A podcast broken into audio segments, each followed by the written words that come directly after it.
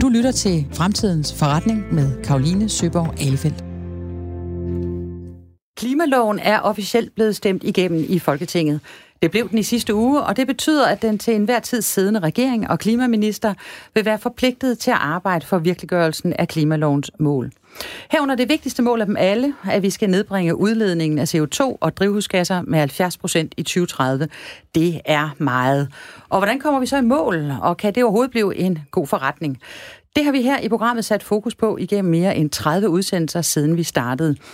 I det allerførste program talte vi om, at danske virksomheder for alvor er stemplet ind i den grønne omstilling. 6 ud af 10 virksomheder arbejder med FN's verdensmål. Og siden vi gik i luften i november 2019, har det ikke skåret på begivenheder. Det har været interessant at dække herfra. Så er regeringens klimapartnerskaber landet, og Folketingets partier kappes nu om, hvem der er grønnest. Sent søndag aften landede den så længe ventede klimaaftale, der indeholder en grøn skattereform, CO2-afgifter og to nye energiøer. Energiøer, det skal vi også vende tilbage til. Regeringen er dermed gået med til at indføre CO2-afgifter, selvom klimaminister Dan Jørgensen har været noget lunken over for netop det. Men verden har også været lagt ned af en coronapandemi, og hvilken indflydelse får det så på alle de gode planer, der ellers var sat i søen? Har vi ikke længere råd til den grønne omstilling, eller er den grønne omstilling netop en måde at komme styrket ud af krisen på? Det og meget mere dykker vi ned i nu. Velkommen til Fremtidens Forretning. Mit navn er Karoline Søborg Ellefeldt, og jeg tror på menneskets evne til at vende verdens udvikling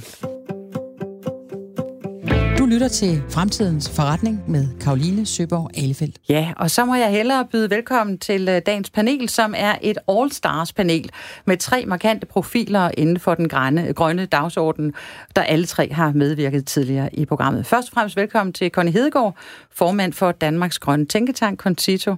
Tak fordi du har lyst til at være med igen. Sidst tak vi havde, ja, sidst vi havde dig med, øh, der talte vi to om tilbage i februar, at bæredygtighed nu på alles læber, men så advarede du faktisk også om, at der kan hurtigt komme noget, der rykker på verdens fokus, ligesom med finanskrisen i 2008. Så det var næsten som et varsel, for så ramte corona jo for alvor Danmark og resten af verden et par uger efter. Hvad tror du, Conny Hedegaard, bliver corona en anledning til for alvor at sætte skub i den grønne omstilling, eller bliver det en undskyldning for, at der ikke er de fornødne penge lige nu? Nej, jeg, altså, jeg håber selvfølgelig på det første, men jeg tror faktisk også Mest på det første, fordi jeg tror, at corona alligevel har vist os, det er godt nok dyrt at overhøre videnskabens advarsler. Og det er dyrt at møde udfordringer uforberedt. Og så tror jeg også, der bliver noget stående af, hold nu op, det vi troede var helt umuligt at forandre, det kan man faktisk godt forandre, og ikke nok med det, både ledere i politik og i forretningsliv, erhvervsliv, altså der, man har ligesom set, det er ikke så farligt at træde i karakter endda. Man kan godt stille sig i spidsen for store forandringer. Så jeg tror i hvert fald, vi har muligheden for at tage nogle store skridt i lyset af coronakrisen. Det var en positiv note at starte debatten ud på. Tak for det. Så har vi også Mette Lykke med i studiet. Dejlig opgradering fra sidst, hvor vores samtale foregik over Skype på grund af corona. Men nu er du også med her i studiet. Velkommen til. Tak. Du er CEO i Too Good To Go der jo tilbyder folk at købe overskudsmad, der ellers ville blive smidt ud. Og så er du også formand for det 14. klimapartnerskab, som du og Tommy Alers fra Venstre nedsatte, fordi I mente, eller mener, at der ikke er nok fokus på, hvad iværksætterne kan gøre for klimaet. Og I lige komme med jeres anbefalinger. Hvor vigtige er iværksætterne for den grønne omstilling i din optik? De er ekstremt vigtige, fordi ifølge Klimarådet, så har vi ikke alle de teknologier i dag, vi skal bruge for at nå det her mål med 70 procent. Så der skal rigtig meget innovation til, der skal mange nye idéer til. Og der tror jeg bare, at strukturen er sådan, at der er nogle idéer, som de eksisterende virksomheder ikke kommer til at komme med. Både fordi de måske ikke har den innovationskraft, men også fordi de måske ikke altid har interesserne til det. Så vi har brug for de der unge rebeller, der kommer ind og, øh, og har de helt sådan radikale idéer. Og hvordan får vi flere grønne rebeller? Jamen, øh, det handler først og fremmest om at skabe et kapitalmarked for de her iværksættere. De er ret anderledes end de tech-iværksættere, vi normalt bruger meget tid på at tale om. Og det betyder også, at der skal en anden type penge til, og der skal en anden type investorer til. Og det findes der ikke et særligt godt marked for i dag. Ja, nå, det skal vi dykke meget mm. mere ned i. Men nu sagde du kapital, og så er det jo helt klart sådan, at jeg må vende mig rundt og sige, øh, Velkommen til uh, Torben Møller Pedersen. Sidst men ikke mindst er du også med i panelet her. Du er administrerende direktør i Pension Danmark og formand for regeringens klimapartnerskab for finanssektoren. Du har jo også deltaget i programmet tidligere, da vi havde grøn pension på dagsordenen. Øhm, I er i Klimapartnerskabet for Finanssektoren også kommet med jeres anbefalinger til, hvordan den grønne omstilling skal finansieres. Og du skrev for nylig i en klumme i Altinget, og jeg citerer, jeg vil gerne udrydde en væsentlig tvivl, når det kommer til indfrielsen af regeringens målsætning målsætninger om at nedbringe CO2-udslippet med 70 procent frem mod 2030. Den private finansiering er til rådighed. Klimapartnerskabet for Finans er klar til at investere for mere end 600 milliarder kroner i det, der samtidig kan og bør være en grøn genstart af dansk økonomi. Citat slut.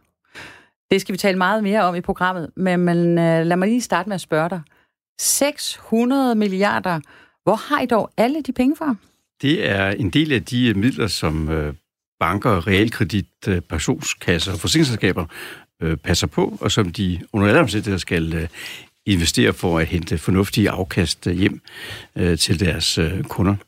Og der ligger nu en meget klar og forpligtende tilsavn fra hele den finansielle sektor om i de næste 10 år at øh, allokere en betydelig del af vores øh, investeringskapacitet alt lige fra lån til husholdninger og små virksomheder, til investeringer i milliardprojekter inden for infrastruktur, til den grønne omstilling.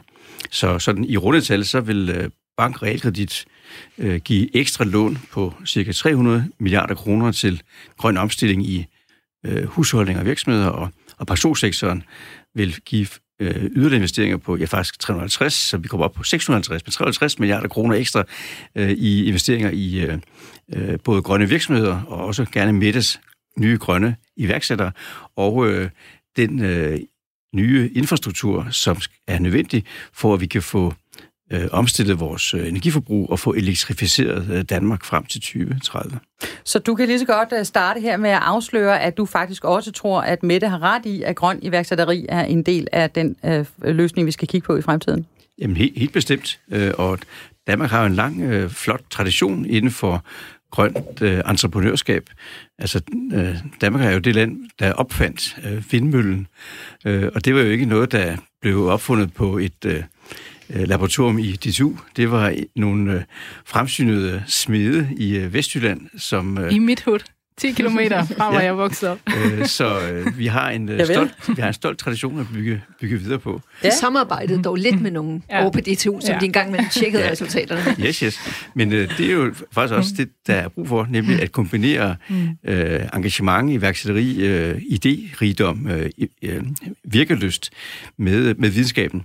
Øh, og den klimaaftale, der blev indgået natten mellem søndag og mandag, øh, har jeg også sat øh, ganske betydelige millioner kroner af, netop til at fremme den type offentlig-private partnerskaber. Og det skal vi tale meget mere om senere i programmet.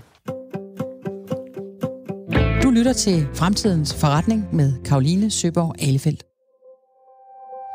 I 2030 skal vi i Danmark have reduceret vores udledning af drivhusgasser med 70 procent.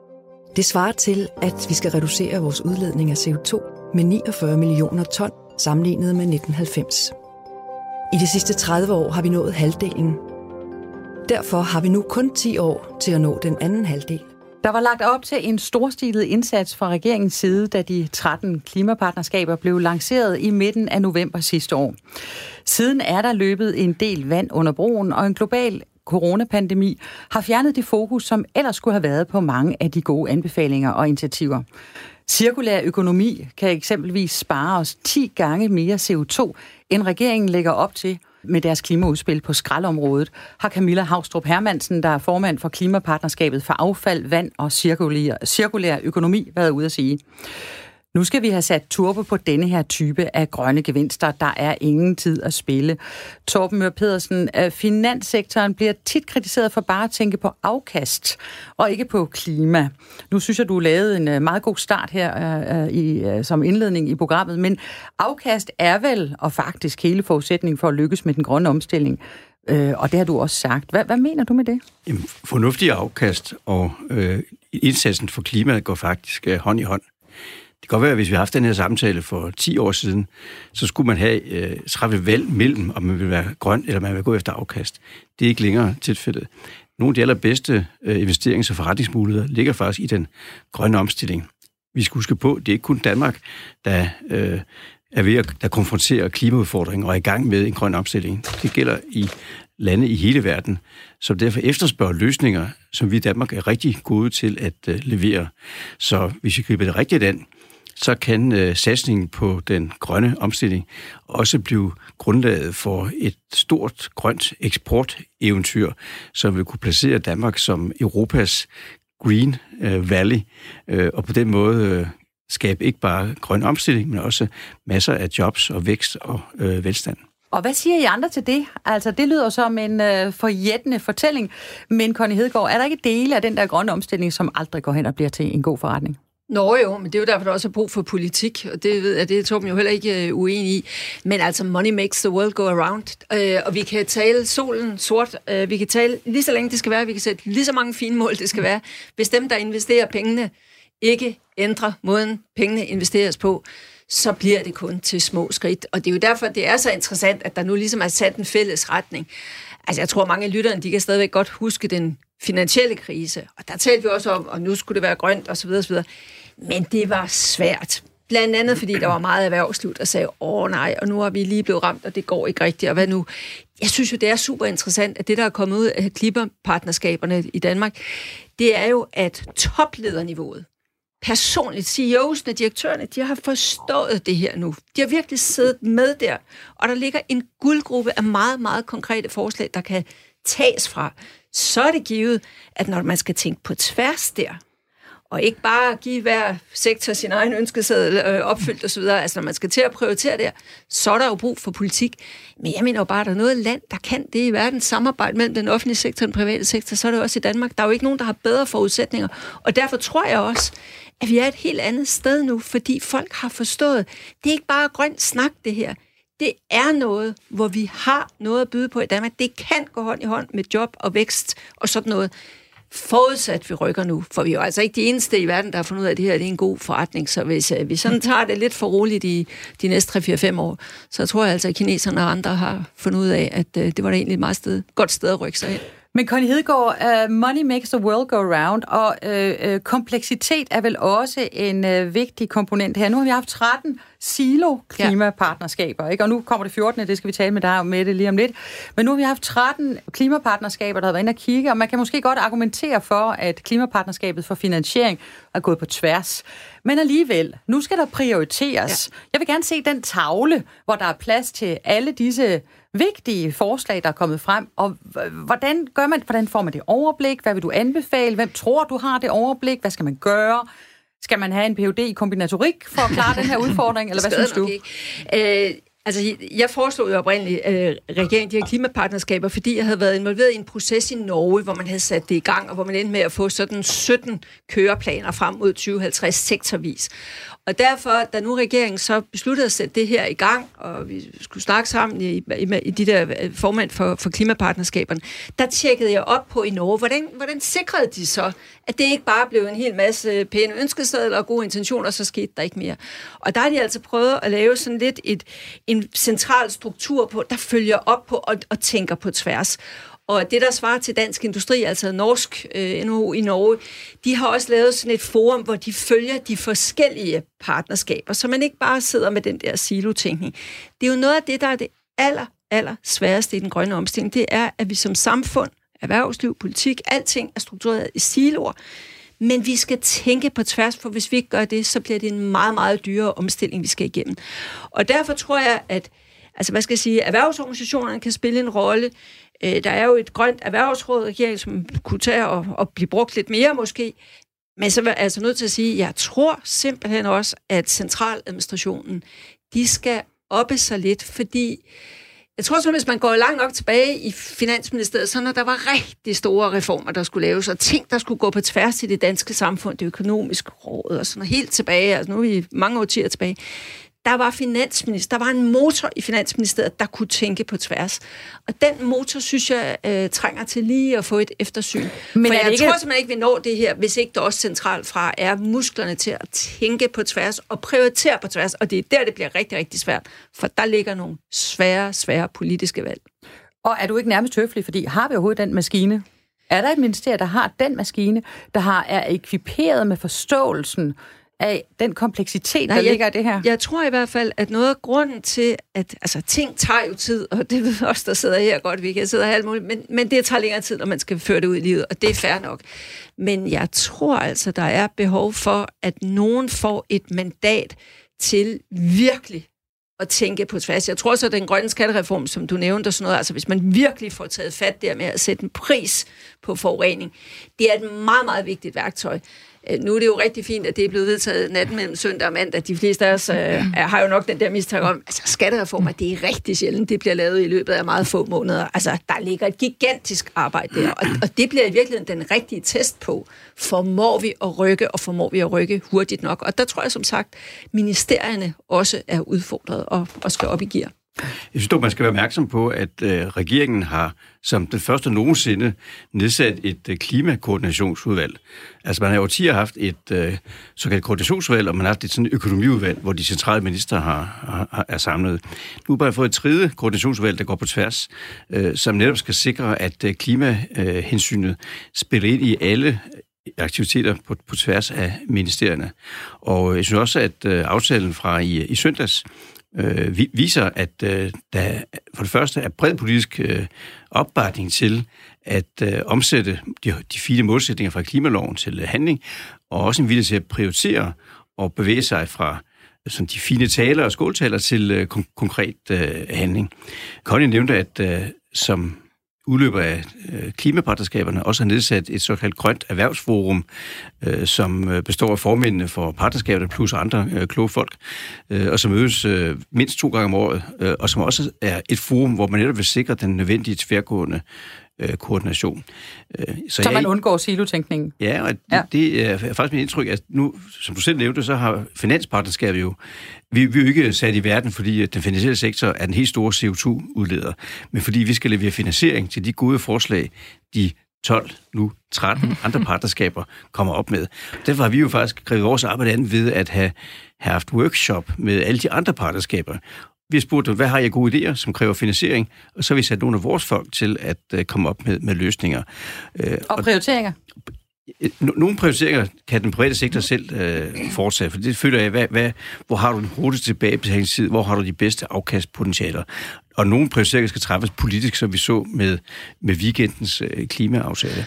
Men, Tom, det er jo Men der er rigtig meget, der skal løftes gennem privat finansiering. Altså, øh, efter en øh, coronakrise, der bare har slået hul i statsbudgettet, så er der endnu mere brug for, mm. at finansiering af den grønne omstilling bliver håndteret af private øh, aktører. Bare, hvis, hvis jeg kort må sige det, jeg er fuldstændig enig, det er jo bare det der grønne erhvervsforum, det har mødtes tre gange to timer nu i løbet af, af tre kvart år. Så, så mm. min pointe er bare, der er altså nogen bag kulisserne, der skal virkelig tænke Vi skal have fat i nogle af de der PhD'er i kombinatorik, kan jeg høre. De skal have job inde i uh, centraladministrationen. Mette Lykke, i det 14. klimapartnerskab er I kommet med ni anbefalinger til, hvordan Danmark kan blive førende som grønt iværksætterland. Og som vi kunne høre før, uh, som Torben uh, gjorde rede for, så er det jo en stolt tradition, vi står på med de der vindmøller, der blev lavet i nærheden af, hvor du voksede op, forstod jeg. Ja, Klimarådet har vurderet, at Danmark ikke har de teknologier, der skal til for at nå vores klimamål øh, om 70% reduktion af drivhusgasser i 2030. Og her er det vel jeres pointe, at startups og iværksættere faktisk er meget vigtige, og måske ovenikøbet nogle gange bedre end de etablerede virksomheder til at løse den slags problemer. Hvorfor er det sådan? Hvad er det, I tænker? Jamen, Jamen altså, jeg tror generelt, når vi taler om det her med klimaet, så er det næsten aldrig enten eller. Det er altid et partnerskab. Det er både virksomheder, og det er befolkning, og det er politikerne, der alle sammen skal gøre noget. Og, og det er det samme med innovationen. Der er noget af den her innovation, der kræver så altså, øh, fuldstændig sindssyge beløb, at der skal pensionskasser og store virksomheder ind over. Men så er der også nogle af de her radikale idéer, hvor man går ind ligesom og udfordrer nogle af de modeller, der findes i dag som de store virksomheder måske ikke har så meget incitament til at sætte gang i. Det kræver i hvert fald noget mod, som man måske ikke altid har, eller måske får man det bare ikke prioriteret. Så der skal vi have de, øh, de nye iværksættere ind. Og hvad er det, vi skal gøre for de nye iværksættere? Jamen altså, vi skal for det første lave det her marked, hvor man rent faktisk kan få noget finansiering. Øh, fordi hvis man går ud i venturemiljøet i dag, så bliver man kigget på som en tech-iværksætter. Og det vil sige, at der er en forventning om, at man skal rejse x antal øh, kapitalrunder, og så på et eller andet tidspunkt, så kan man måske blive til en unicorn. Det er der så relativt få, der bliver, men modellen er ligesom bygget op på en bestemt måde, med nogle for, bestemte forventninger, og med en vidsthed om, at der er en bestemt andel, der ikke bliver til noget. Der er bare det, at de her grønne iværksættere, de kan ikke leve op til de her metrikker. Man kan ikke bedømme dem på de vilkår. For det første, så er det sjældent digitale produkter, vi taler om. Der er nogle få, der er nogen, hvor hvor det er, lad os tage nogle eksempler, GoMore og Too Good To Go, hvor man har nogle forbruger nære tech-produkter, der så også der kan man godt skalere. Ja. ja, som kan skalere og prøve at ændre nogle vaner, og det har helt klart en berettigelse. Men meget af det her, det handler jo om for eksempel at producere nye byggematerialer.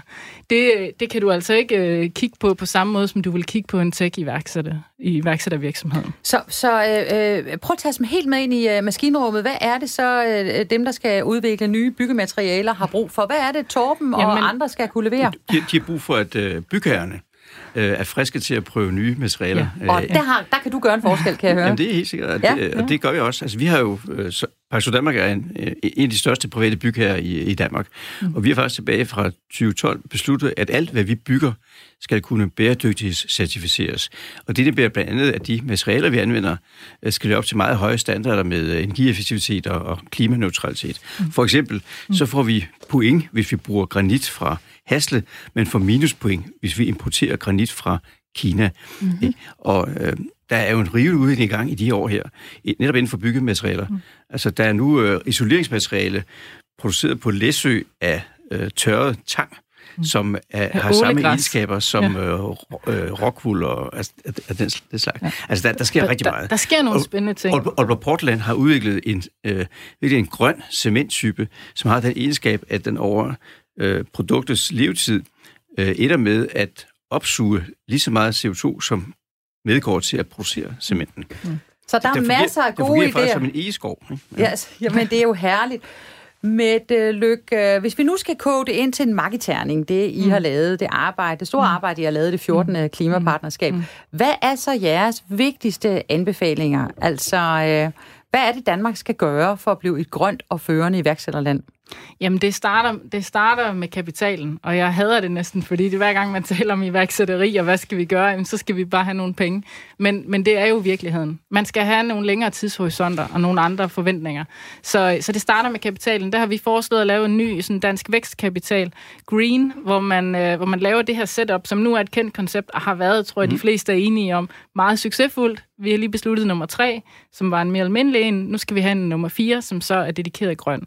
Og så har vi den anden, øh, vores andet forslag omkring kapital, det går på øh, den skattekreditordning, der findes i dag, hvor den bliver typisk brugt af de små virksomheder, hvor man kan få, øh, få øh, likviditet ud af de investeringer, man gør i forskning og udvikling. Det tror vi også er noget, som vil have meget, meget stor betydning for de mindre virksomheder. Conny Hedegaard, øh, med dit mangeårige virke øh, i den grønne omstilling, dit store arbejde, hvor vigtigt har iværksætterne, iværksætterne været for, hvad vi kan i dag? Og bruger vi iværksætterscenen godt nok? Er vi nytænkende nok, når det kommer til, til den grønne omstilling? Nej, det tror jeg ikke. Jeg tror, Mette har fuldstændig ret i, at vi kunne gøre mere. Og jeg tror også, hele innovationsmiljøet og forskningsmiljøet i øvrigt, altså det har jo ligesom om, det har været sådan lidt som om, og de der hvad var det, der var en, der kom til at sige, kornfede universiteter og så videre. Altså, der, der, der skal jo også komme nogen dernede, øh, der skal komme et vækstlag derfra, og der skal være nogle ordninger, der også gør, at koblingen mellem erhvervsliv og universiteter fungerer ja. endnu bedre, og der er et større incitament til at finde på løsninger.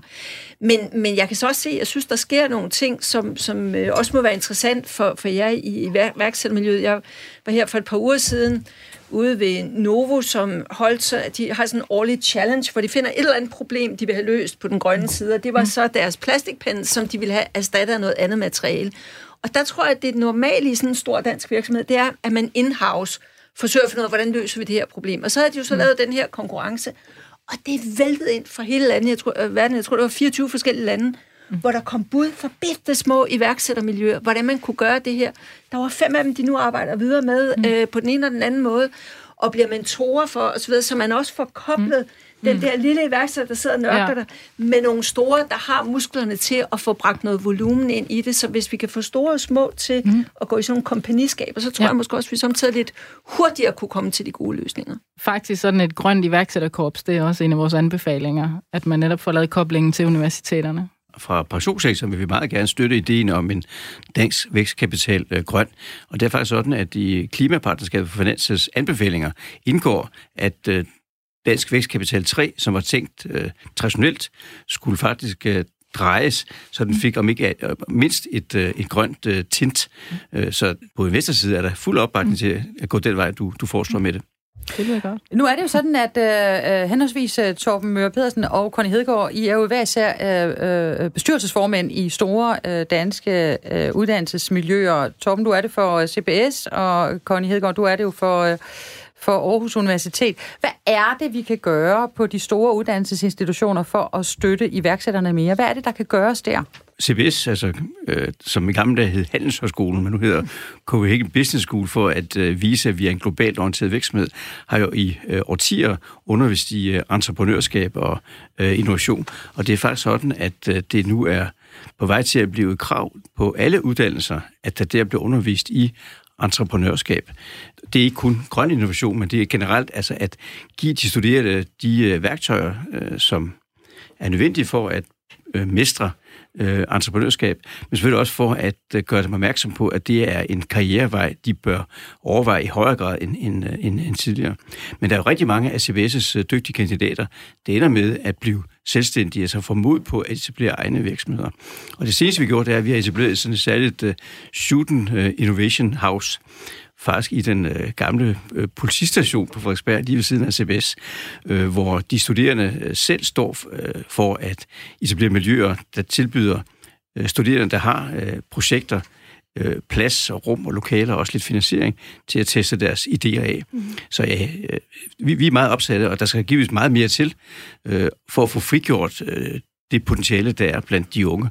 Også for måske få fjernet de barriere, både de reelle, men også dem, der er inde i hovedet på folk, for i høj grad at kaste ud i at blive øh, entreprenør. Så I er på rette vej. Og hvad med Aarhus Universitet? Jo, men vi gør jo sådan set noget af det samme. Vi har næsten lige indvidet noget, vi kalder The Kitchen, øh, mm. køkkenet, som netop også er sådan en, en altså hvor, hvor der gælder nogle lidt andre regler, og hvor der skal være lidt kortere veje til alting, og hvor man kan arbejde med, med noget iværksætteri. Vi har også øh, for nylig ansat en erhvervsdirektør, det tror jeg også er sådan lidt nyt, at et universitet har ansat på højt niveau, altså en erhvervsdirektør, som i den grad skal række ud til øh, virksomhederne i området.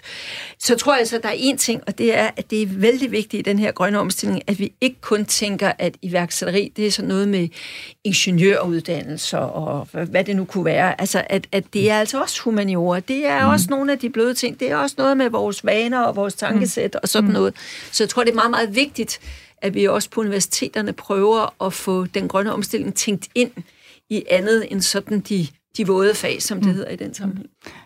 Vedrørende det her med, med universiteter og iværksætter, der er en af vores anbefalinger også, at man bliver bedre til at få de her gode idéer ud fra universiteterne ved simpelthen at sætte IP-rettighederne mere fri. Ja. I dag er det sådan, hvis man får en god idé på et universitet, så tilfalder den som udgangspunkt universitetet, og det er meget svært at fravriste den. Og den proces er så tung og træ, at man ikke kan tiltrække investorer, fordi der er for meget usikkerhed om, om man nogensinde får de rettigheder og på hvilke vilkår.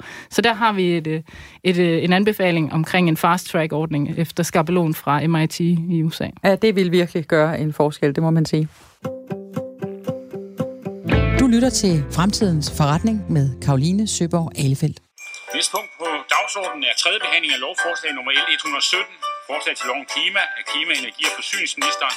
Der stemmes om lovforslagets endelige vedtagelse. De medlemmer, der stemmer for, bedes rejse sig. Det, I hører her, er politikere i Folketinget, der rejser sig op for klimaet. Sådan skrev klimaminister Dan Jørgensen overalt på de sociale medier, da Folketingets politikere rejste sig op og tilkendegav, at de havde stemt for Danmarks første klimalov. Forslaget er vedtaget og bliver nu sendt til statsministeren. En historisk dag. 2030-reduktionsmålet med at nedbringe vores drivhusgasser med 70 procent er nu lovfæstet, og al politik, også den økonomiske, skal medtænke, hvordan vi omstiller vores samfund i en grøn retning. Og det er lige præcis det, jeg gerne har vil undersøge og sætte fokus på i denne programserie. Hvordan bliver den grønne omstilling til en god forretning? Ja da, hvordan bliver det til fremtidens forretning? Hvordan bygger vi vindmøller for nu at blive i terminologien og ikke læhegn? Conny Hedegaard, hvad tænkte du, da klimaloven blev stemt igennem? Er vi der, hvor vi nu her i juni 2020 har skabt de rette forudsætninger for, at vi kan klare de udfordringer, vores planet, miljø, biodiversitet, klima står for? no less. øh, Ja, jeg tænkte jo, at det er virkelig, virkelig dejligt, at det blev vedtaget med så bredt flertal. Og det tror jeg er fuldstændig afgørende, at det ikke er sådan en 90-89 afstemning i Folketinget, men at det er noget, som Folketinget bredt står bag. For det tror jeg også er forudsætning for, at de penge og de folk, der skal investere i Torbens butik og i Mettes øh, iværksætter Altså, man kan regne med det. At det ikke lige er noget, at om to år, så er det noget andet, vi diskuterer. Så det var sådan set noget af det, jeg glæder mig allermest over. Den brede, brede opbakning. Og det er vanvittigt vigtigt, fordi det er jo kun starten. Øh, altså i virkeligheden, det der, det er jo fint at sætte mål, og så er retningen sat, men, men det er rigtig svært. Altså, jeg, jeg, der er en ting, der bekymrer mig i alt det der, og det er, jeg synes, der er lidt for mange, der har travlt med at sige til folk, som om, at vi kan lave vi kan nå 70 procent nærmest uden, at nogen kommer til at, at, at, mm. mærke noget. Og, og så nemt bliver det ikke. Der er også nogle svære valg i det her, og det tror jeg, at Christiansborg også skal til at have fået fortalt befolkningen, fordi der bliver nogle fravalg her, også nogle prioriteringer. Hvor kan det komme til at gøre ondt? Ej, men for eksempel, altså når vi kommer til landbruget, det er jo ikke tilfældigt, at de ikke er kommet i gang med det endnu, og så videre. En hver økonom vil sige, at der ligger en masse ting, som det kan betale sig at gøre, og vi ved alle sammen, det er hammerne svært ude omkring i det, det konkrete landbrug. Og på transporten, der kommer vi også til at mærke det. Vi kommer også til at mærke det, når det, det skal til at være, at der er nogen slags transport, der skal være dyrere, der er nogle andre slags, øh, der skal være billigere, der er nogle slags biler, der bliver dyrere, der er nogen, der bliver øh, billigere. Altså, der kommer man til at mærke politik på den der måde, hvor det ikke kun handler om at dele pæne gaver ud. Men Lykke, samme spørgsmål til mm. dig. Hvad, hvad tænkte du, da klimaloven blev øh, stemt igennem? Tænkte du, We're home safe? Nej, nej, på ingen måde. Altså, men jeg synes, det er, jo, det er jo et nødvendigt første skridt, og et rigtig godt første skridt. Men jeg er meget, meget enig med Connie i, at det kommer til at kræve adfærdsændringer, det her. Men, men altså, jeg er ret optimistisk på bagkanten af corona her, fordi jeg synes, vi har vist, at vi sådan kollektivt ændrede vaner næsten over natten. Og jeg tænker, at de fleste af os har egentlig haft et helt okay lykkeniveau alligevel. Og måske var der også nogle af de her vaner, der faktisk trængte til øh, at blive ændret ret markant. Og jeg tror, mange af os har haft et eller andet, som vi tager med os videre nu. Så, så jeg tror bare, at vi skal ud af det der mindset omkring det med vaneændring altid er en dårlig ting. Det kan faktisk godt være, at det kan være inspirerende at åbne nogle nye muligheder.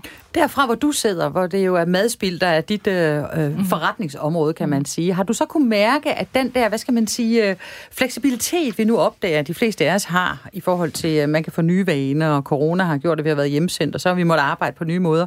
Men når du nu siger, kan vi oversætte det ind i den grønne omstilling, er det, er det, hvor, hvor kan du så se, det kan lade sig gøre henne, eller hvor er vi blevet inspireret til at få nye vaner? Jamen konkret på mit, øh, på mit faglige område, som er madspilsreduktion, så kan jeg jo se, at det, at vores fødekæder og fødevareforsyning for første gang er blevet en lille smule udfordret, eller det så i hvert fald sådan ud lige kortvejt. Det tror jeg faktisk har gjort, at vi sådan generelt har fået en større respekt for de ressourcer og den mad, vi har. Og det vi hører i hvert fald, det er, at folk de har tænkt sig nu at smide mindre mad ud. Nu får vi se, hvor længe det holder fast. Men, øh, men der, er jo nogle, der er jo nogle virkelig positive ting ved det.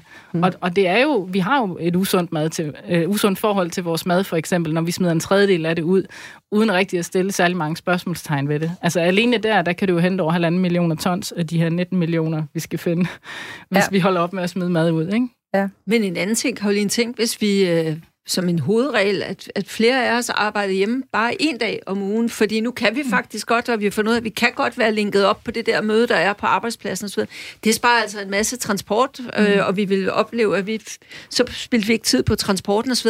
Altså jeg tror, der er sådan nogle erfaringer mm. om, at Nå ja, men det var der egentlig også nogle kvaliteter i, så mm. præcis som jeg siger, det er ikke bare afsavn. Det kunne faktisk give nogle nye muligheder. Mm. Torben, er du enig? Ja, og øh, man kan jo bare se på øh, klimaaftalen fra i øh, søndags, som jo øh, tager det skridt, at fra allerede fra 1. januar, der bliver det væsentligt dyrere, hvis du varmer dit hus op med fossile brændstoffer, og det bliver gratis, så set gratis, hvis du bruger el til at varme dit øh, hus op med. Så må det ikke det vil give et signal til øh, husholdningen om, at øh, hvordan deres øh, varmeforsyning skal, skal, skal tilpasse sig. Så øh, jeg synes også, vi skal anerkende, at politikerne faktisk også øh, tør tage nogle skridt, som gør ondt på nogen, øh, men så samtidig giver dem en mulighed for at ændre adfærd, og på den måde øh, kombinere en klimafornuftig adfærd med også en fornuftig øh, økonomi i, i de enkelte familier. Og der er jo noget med pisk og guldråd, fordi i sidste uges program, der satte vi fokus på Merkur Andelskasse, der har besluttet sig for at sige nej til at låne penge ud til køb af benzin- og dieselbiler for at understøtte salget af elbiler. En på mange måder meget modig øh, beslutning, for hvis vi skal være ærlige, så er det jo ikke just den branche, det går allerbedst øh, for lige i øjeblikket.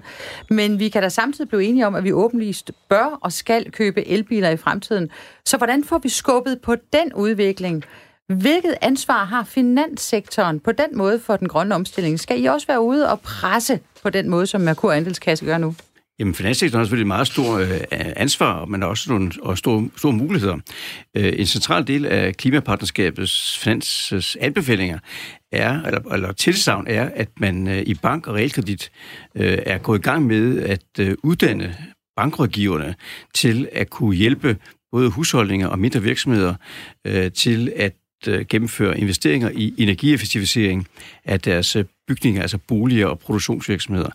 Øh, så der er faktisk sat et stort program i gang i samarbejde med byggeriets organisationer og Energistyrelsen, som gør, at når du næste gang er nede og snakker med din bankrådgiver, så vil han hjælpe dig med at finde ud af, hvordan du kan finansiere udskiftning af dit øh, olie- og gasfyr med en, med en varmepumpe, frem for hvordan du kan få finansieret et, et nyt øh, køkken. Det er sådan noget, hvor man kalder det nudging, altså hvor man ved at øh, øh, hjælpe folk til at træffe de rigtige beslutninger, øh, sørge for at, at bære dem i den øh, retning. Og, og det er ikke fordi, det så bliver af dårlig økonomi for hverken familien eller for, for virksomheden.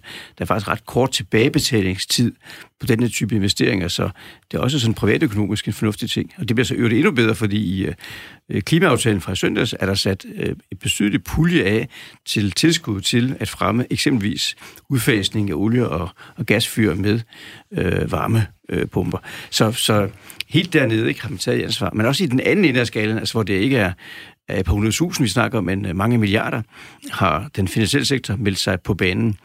I weekendens klimaaftale blev et stort flertal i, i Folketinget enige om at uh, sætte gang i etablering af to energiøer. Vi bliver faktisk det første land i verden, der gør noget sådan. En over ved Bornholm og en i, Nordsøen. Og kan du lige forklare, hvad en energiø er? Jeg tænker, det allerede nu kandiderer til at blive årets øh, ord. Hvad er en energiø? Jeg tror, årets ord bliver corona. Jeg, jeg men, tror øh, også, det har noget med corona at gøre, det må jeg sige. men øh, ja, øh, hittil har det været sådan, at når man bygger en hav, øh, vindmøllepark, så lægger man et kabel ud fra parken og ind til land, som skal transportere strømmen ind der. Øh, en energiø, det er sådan et, øh, et hop, som samler strømmen op fra en række havvindmølleparker, der ligger rundt omkring øen, og, så, så, og derfor øh, derfor kan øh, transportere strøm ind til land væsentligt billigere, end hvis man har en snor ind fra hver af, af parkerne. Plus at øen så kan øh, være øh, base for øh, lagring af overskydende strøm, og når vi er på år længere nede af, af teknologiudviklingen, omdannelse af overskydende strøm til øh, grønne brændstoffer, noget, man kalder Power to X, som kan bruges som brændstof i den tunge del af transporten, som ikke kan elektrificeres, altså fly, skibe og, og store øh, lastbiler. Den energiø, der skal bygges i Nordsøen, bare for at give et eksempel, første fase af den, det vil have en størrelse svarende cirka til øh, 4 gange Tivoli, og vil kunne rumme altså række de her faciliteter og kunne håndtere strøm fra hele 3 gigawatt. Og hvad er 3 gigawatt? Ja, det er cirka dobbelt så meget havstrøm, som vi har i dag i, i, i, i Danmark. På sigt så vil energiøerne også kunne forsyne vores nabolande med, med strøm, altså Holland, øh, Storbritannien, øh, Tyskland, og meget interessant, det er jeg helt sikker på, vil blive en ny eksportartikel. Fordi selvom vi er ambitiøse med havvind i, øh, i Danmark, øh, så øh, vil den helt overvejende del af de næste årtiers udbygning med, øh, med havvindmøller finde sted i, øh, i Asien. Det er sådan noget med faktor 10 i forhold til, hvad vi har i Europa. Og de vil have brug for sådan nogle energiøer. Så må det ikke, når vi ser 10 år frem, så vil Danmark ikke bare eksportere Vestas og Siemens møller, men også energiøer som øh, et supplement. Jeg kan høre, at Conny Hedegaard, at Torben Møre Pedersen er oppe på øh, den helt store klinge. Men nu vil jeg bede dig et kort øjeblik om at øh, gå lidt kritisk til værks her.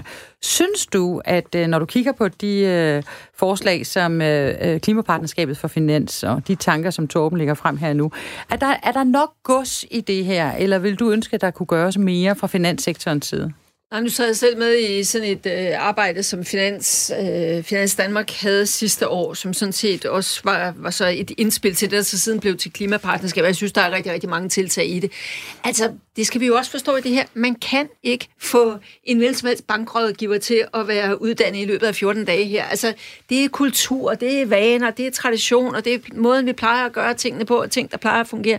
Jeg synes, der er sat rigtig, rigtig mange ting i søen der. Og jeg vil sige, finanssektoren, den er jeg faktisk ikke så bekymret for i Danmark. Der mener, at der sker noget. Jeg mener også, at vi har nogle stærke pensionskasser, som i den grad viser lederskab og også mod til at turde investere.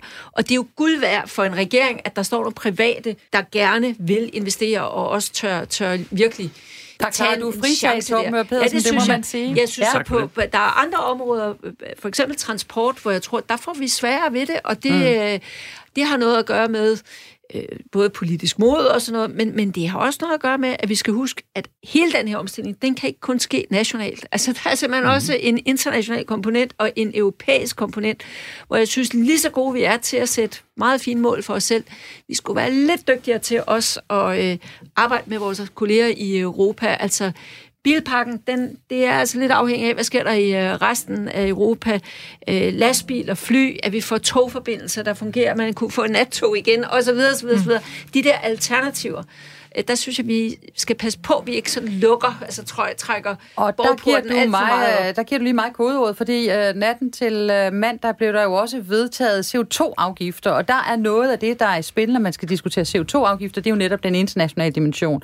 Kommer vi til at påvirke dansk erhvervsliv på en måde, som ikke er konkurrencedygtig, eller hvad i forhold til udlandet? Men Mette Lykke, hvad tænker du om de der CO2-afgifter, som uh, lige er blevet vedtaget, altså i hvert fald rammerne for dem, nu skal vi til at have sådan nogle afgifter. Er det godt eller dårligt for erhvervslivet? Øh, jeg tror, det er utrolig godt, og det er fuldstændig vigtigt og nødvendigt værktøj, for at vi kan lave den her omstilling. Jeg tror, at næsten alle analyser viser, at det er den billigste måde at lave omstillingen på, fordi du tager markedet til hjælp og, og pengene vil gå hen og investere i der, hvor du får mest for pengene nu, øh, i stedet for, at politikerne sidder og prøver med tilskud og gæt, hvor det bliver effektivt. Øh, så det er vigtigt, og så tror jeg, at vi, har en, vi vil have en konkurrencefordel i Danmark, hvis vi er de første, der begynder at lave den her omstilling nu, fordi det vil afføde øh, nogle nye idéer og nogle nye eksportprodukter, som, øh, som skal sikre velfærden fremover. Mm-hmm. Og det er, det er jo klart, der er den her bekymring omkring, rykker, rykker Aalborg Portland så bare til Polen og bliver endnu mere sort. Øh, men, men det kan man jo tage højde for, og det, det er jo reelt ikke så mange virksomheder i Danmark, hvor det her er en reel bekymring. Så det kan vi løse, mm. og så kan vi skabe nogle incitamenter, som gør, at det på den lange bane øh, bliver et win-win. Conny Hedegaard, du er jo øh, formand for Concito, Danmarks øh, Grønne Tænketank, og I har jo lavet en øh, sådan lidt øh, ualmindelig koalition, kan man sige, med Danmarks Naturfredningsforening, CEPOS og Kraka blandt andet, ja. og slået tromme, på tromme for de her CO2-afgifter. Jeg tænker, du må være en glad formand i dag. Ja, men det er vi også, og, og netop bred, bredden i det budskab der, det fortæller jo også, at det er fordi, det er sund fornuft. Det er den fornuftige måde at gøre tingene på, den mest økonomiske måde at gøre tingene på.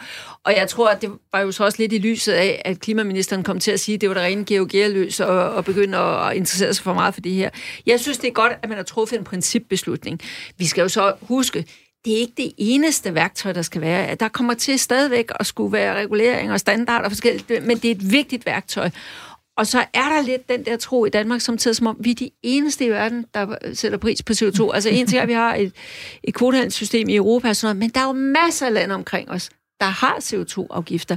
Øh, Tyskland og Sverige, de har for eksempel afgifter på fly og så videre, så det er ikke, ja. sådan, det er ikke sådan, at nogen har fundet på fuldstændig ud af det blå, og der er vi altså ikke helt så meget frontløber, som vi selv tror. Men hvis man vil have den mest samfundsøkonomiske måde at omstille på, så kommer man ikke udenom at gøre det dyrere at forurene, og det skal kunne betale sig ikke at forurene. Men Torben Mødepelsen, er der ikke en pointe i, at her ovenpå, eller midt i en coronapandemi, hvor erhvervslivet altså har, har, har, har ligget hårdt for, øh, været spændt hårdt for, så skal man også til at dele med CO2-afgifter. Er det ikke... Øh, er det ikke lidt, øh, er det ikke lidt voldsomt at, at, at tænke på sådan nogle CO2-afgifter? Kan man ikke argumentere for det modsatte? Der er ikke du tvivl om, at øh, vi skal have CO2-afgifter, hvis vi skal have øh, sendt de rigtige signaler til markedet, som man gør det, Conny sagde, gør det øh, øh, dyrere at øh, forurene eller bruge fossil energi og gøre det billigere at opføre sig klimaansvarligt. Men det skal selvfølgelig gøres på en måde, der også øh, tager hensyn til job og vækst og beskæftigelse. Det fremgår også faktisk af klimaaftalen fra mm. i søndags. Hvis I læser afsnit omkring øh, CO2-afgifter, så er der helt række bibetingelser knyttet til dem, og som derfor gør det fornuftigt, at man siger, at det her skal vi altså snakke om i efteråret. For der er sikkert nogle embedsmænd i øh, Skatteministeriet og Finans- og Klimaministeriet, der får inddraget deres øh, sommerferie for at komme med et oplæg til, hvordan man kan forene de her mange øh, forskellige øh, hensyn. Men allerede og faktisk, det, kom, at man... Undskyld. Faktisk kom der her for få dage siden jo et meget spændende forslag fra en gruppe forskere fra Aalborg og fra øh, DTU, øh, som skal se, hvordan man kunne på samme tid indføre en CO2-afgift, og så bruge provenyet hertil til at øh, sende tilbage til de virksomheder, øh, som har sværest ved at tilpasse deres produktionsmodeller øh, på kort sigt, og på den måde stille dem så økonomisk set øh, neutralt. Mm. For det er klart, som det også fremgår af den politiske aftale, det skal være reelle CO2-reduktioner. Mm. Mm. Altså det, der hedder CO2-lækage, altså at mm. man indfører nogle øh, afgifter, som bare gør, at øh, udledningen flytter til et andet land, det er faktisk værre fordi så flytter det over i et regime, hvor reguleringen er meget mere lempelig. Så øh, vi skal da ikke skyde os selv i foden. Vi skal ikke lave greenwashing. Vi skal sørge for, at de vil gøre reelt reducere den globale CO2-udledning. Og det, det, det er en kæmpe stor øvelse, men øh, jeg synes, det gode er, at det er jo et øh, usædvanligt bredt flertal af partier, der har sagt ja til, at det er det, vi vil. Og jeg synes bare, det er vigtigt at sige, at der er jo ikke nogen, der forestiller sig, at der kommer en afgift flyvende lige i overmorgen. Mm. Men bare det, at man sender signalet nu, at mm. den bliver indfaset over de kommende år, når vi har coronaen lidt bag os, det begynder allerede at spille en rolle ude i øh, direktionslokalerne. Ja, fordi man sidder jo ude i direktionslokalerne nu og skal revidere hele sin plan for de næste 5-10 år alligevel, fordi der er en next normal, og verden er en anden. Og så kan man lige så godt indregne en CO2 Det kan man da lige så godt nu, ja. i stedet for at sidde her igen om et år. Jo, det, og det betyder også, at investorerne, altså dem, der ejer aktierne i de her virksomheder, vil jo spørge direktionerne, hvad har I øh, lagt har I af planer for at mm. omstille jeres forretningsmodel, så den bliver klimaneutral? Så jeg tror, der er et pres både fra kunderne, som forventer det af virksomhederne, fra myndigheder og politikere, men også faktisk fra ejerne. Altså, så, altså pensionskasserne har jo flyttet det op øverst på dagsordenen, når vi er i øh, dialog med de virksomheder, hvor vi er aktionærer. Du lytter til Fremtidens Forretning med Karoline Søborg Alefeldt. Ved I hvad? Det her det er mit sidste program i denne her serie Fremtidens Forretning, som handler om erhvervslivets omstilling til bæredygtighed. Så jeg er ekstra glad for, at jeg har så gode og prominente gæster med her i studiet i dag. Det har været skønt at få lov til at dykke ned i alle de gode idéer og initiativer og klimaløsninger, som vi har kunne diskutere både i dag og i de andre udsendelser. Løsninger, som vi måske også ovenikøbet en dag kan tjene penge på. Går det for langsomt nogle steder? Ja, selvfølgelig gør det det. Det er langt fra alle, der er enige om, hvor alvorlig og stor den her krise er. Desværre, særligt når vi kigger ud i verden, som også Connie Hedegaard har været inde på. Der sidder verdensledere med magten til at definere og øh, gøre noget og bestemme, hvad og hvor meget vi som verdenssamfund skal gøre for at løse klimakrisen, og som absolut ikke lever op til deres ansvar. Men jeg tror ikke, at der er nogen herinde i studiet, eller særlig mange i Danmark, der længere er i tvivl om, at klimakrisen er uomtvistelig vores tids største krise. Men kan vi løse problemerne, og kan det blive en god forretning samtidig? Det tror jeg fuldt ud på. Jeg har altid haft en ukulig tro på menneskets evne til at vinde verdensudvikling. Derfor kunne jeg godt tænke mig at bruge jeres kloge hoveder på her i de sidste minutter af programmet, på at vi sammen kigger ind i fremtiden. Også den, der strækker sig ud over 2020 og 2021. Hvad skal vi leve af i fremtiden, og hvordan kan det samtidig blive til en god og grøn forretning? Torben Møre Pedersen, administrerende direktør i Pension Danmark og formand for regeringens klimapartnerskab for finanssektoren. Hvad er fremtidens grønne forretning i din optik? Der er ingen tvivl om, at den øh, grønne omstilling øh, vil være den helt dominerende agenda i øh, dansk, europæisk og global økonomi i de næste øh, årtier.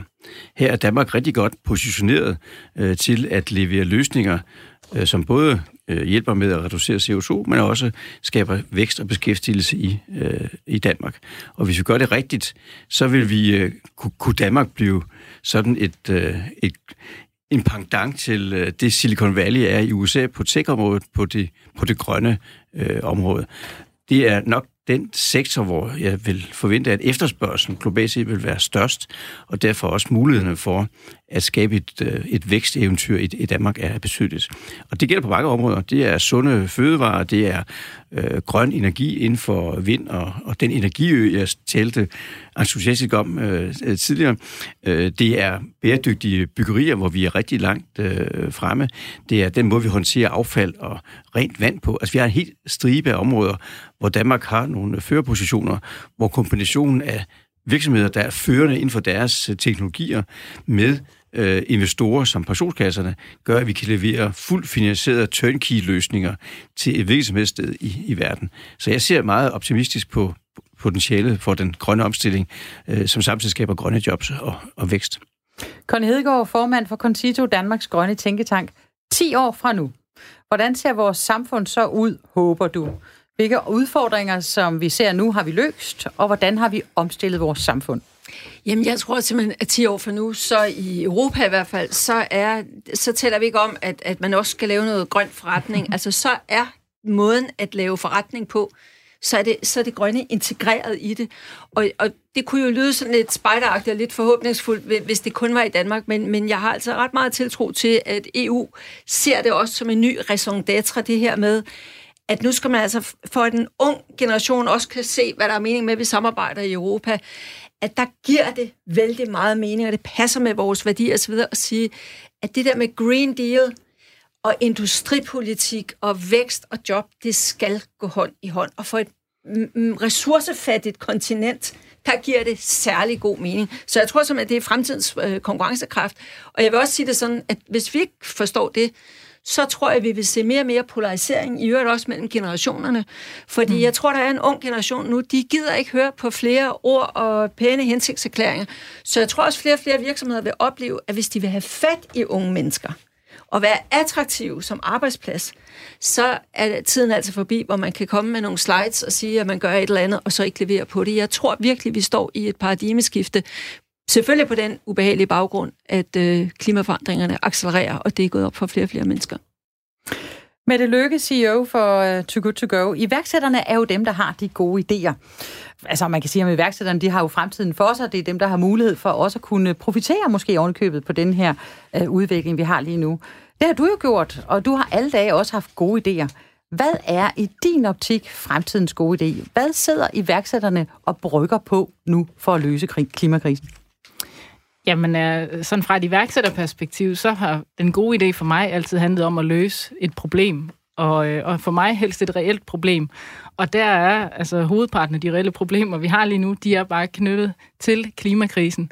Øh, og derfor så, så er der jo et helt oplagt potentiale her for iværksætter, men jeg er meget enig med, med Connie i, at jeg tror ikke om 10 år, at det her det er en branche. Det håber jeg ikke. Altså, det, skal, det skal jo være fuldstændig indlejet. De sidste 10 år har det handlet om digitalisering, og hvis man ikke hoppede med på den vogn, så blev man sat af, og sådan bliver det forhåbentlig med klimaet nu. De næste 10 år, det er den bølge, man som erhvervsleder ligesom skal hoppe på, eller også så skal man, øh, så skal man helt dreje nøglen om.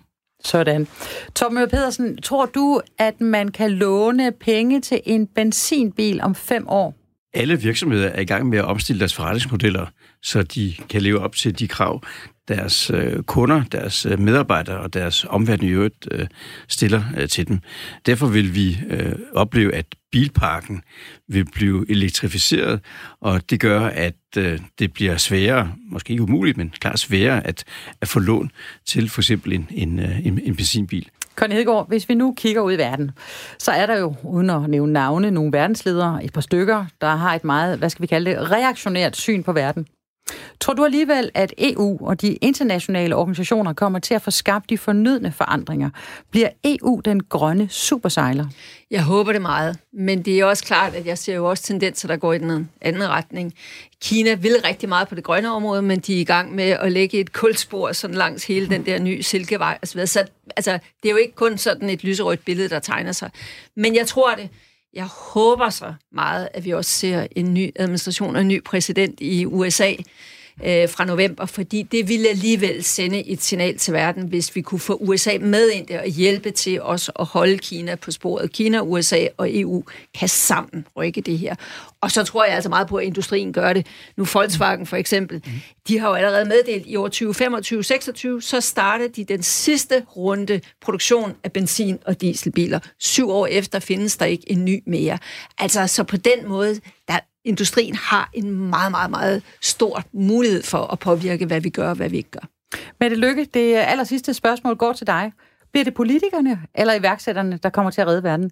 Det kommer vi alle sammen til, og du kan også tilføje øh, forbrugerne og etablerede virksomheder, fordi vi kommer alle sammen til at, øh, at ændre nogle ting, øh, men nogle af dem tror jeg faktisk vil være for det bedre.